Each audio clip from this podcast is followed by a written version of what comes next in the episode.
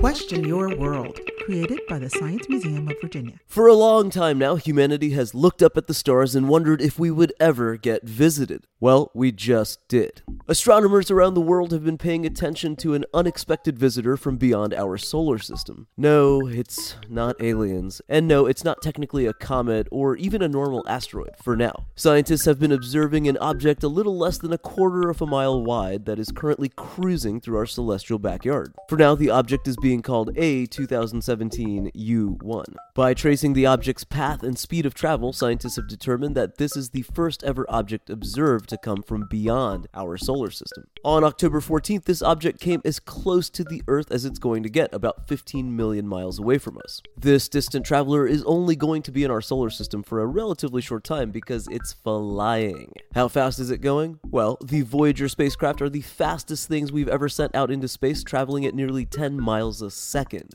This fast traveling foreign object, however, is moving at about 16 miles a second, making this thing hyperbolic, moving too quickly to be caught by the sun's gravity. While it's in our neck of the cosmic woods, scientists are studying it as much as possible to determine the many various details of this object in order to better classify it. Stay tuned for more information on this mysterious traveler from far away as studies continue by real scientists and, of course, those ancient aliens folks. For more information, please visit smv.org.